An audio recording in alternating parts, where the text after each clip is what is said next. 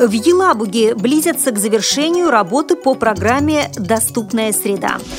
Ради незрячих питерцев светофоры научат говорить. Инвалиды по зрению Смоленска обратились с жалобой в администрацию города на ухудшение доступности знакомых маршрутов.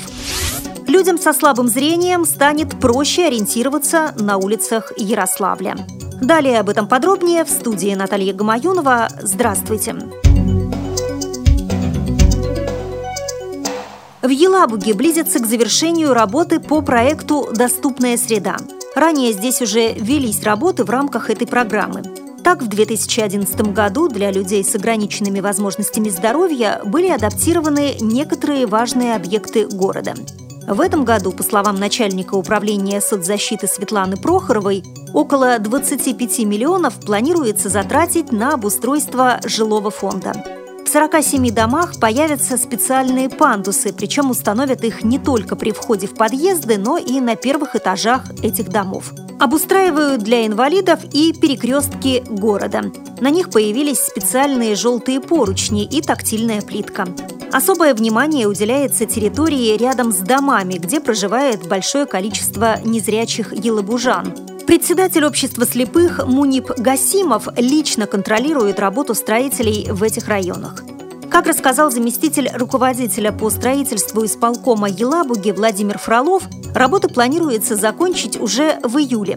Чиновник признается, что реализацию программы «Доступная среда» в городе следовало начать раньше, поэтому сегодня на нее брошены все силы.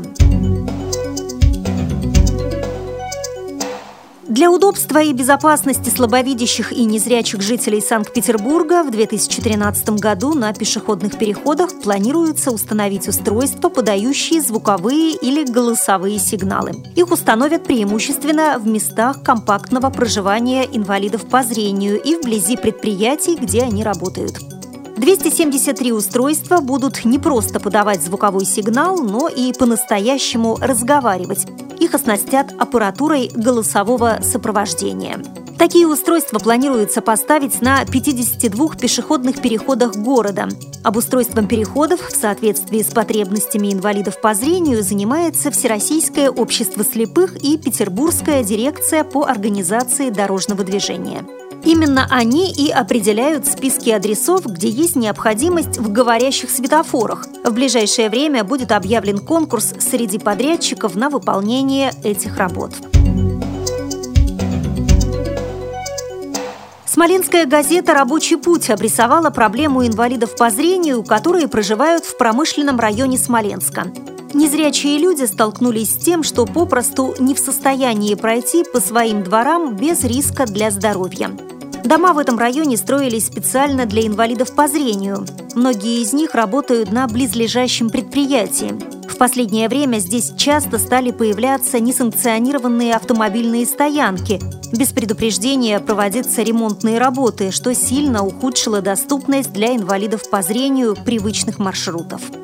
Отчаявшись, люди написали жалобу в районную администрацию с просьбой разобраться в сложившейся ситуации и вернуть им возможность гулять во дворах, обустроенных специально для инвалидов. Обратят ли в администрации внимание на проблемы незрячих смолян, будет известно 10 августа. Именно в это время истечет срок рассмотрения жалобы. На официальном сайте Ярославской мэрии появилась информация о том, что в скором времени на многих городских улицах установят специальную тактильную плитку, помогающую ориентироваться незрячим и слабовидящим людям. Ей оборудуют участки вблизи наиболее оживленных трасс города по более чем 10 адресам. Новшество запланировано в рамках целевой программы «Доступная среда». В мэрии также сообщают, что подрядчиком, обеспечивающим выполнение данного заказа, стала компания «Стройград Яр». При подготовке выпуска использованы материалы информационных агентств и интернет-сайтов. Мы будем рады рассказать о новостях жизни незрячих и слабовидящих людей в вашем регионе. Пишите нам по адресу новости собака ру. Всего доброго и до встречи!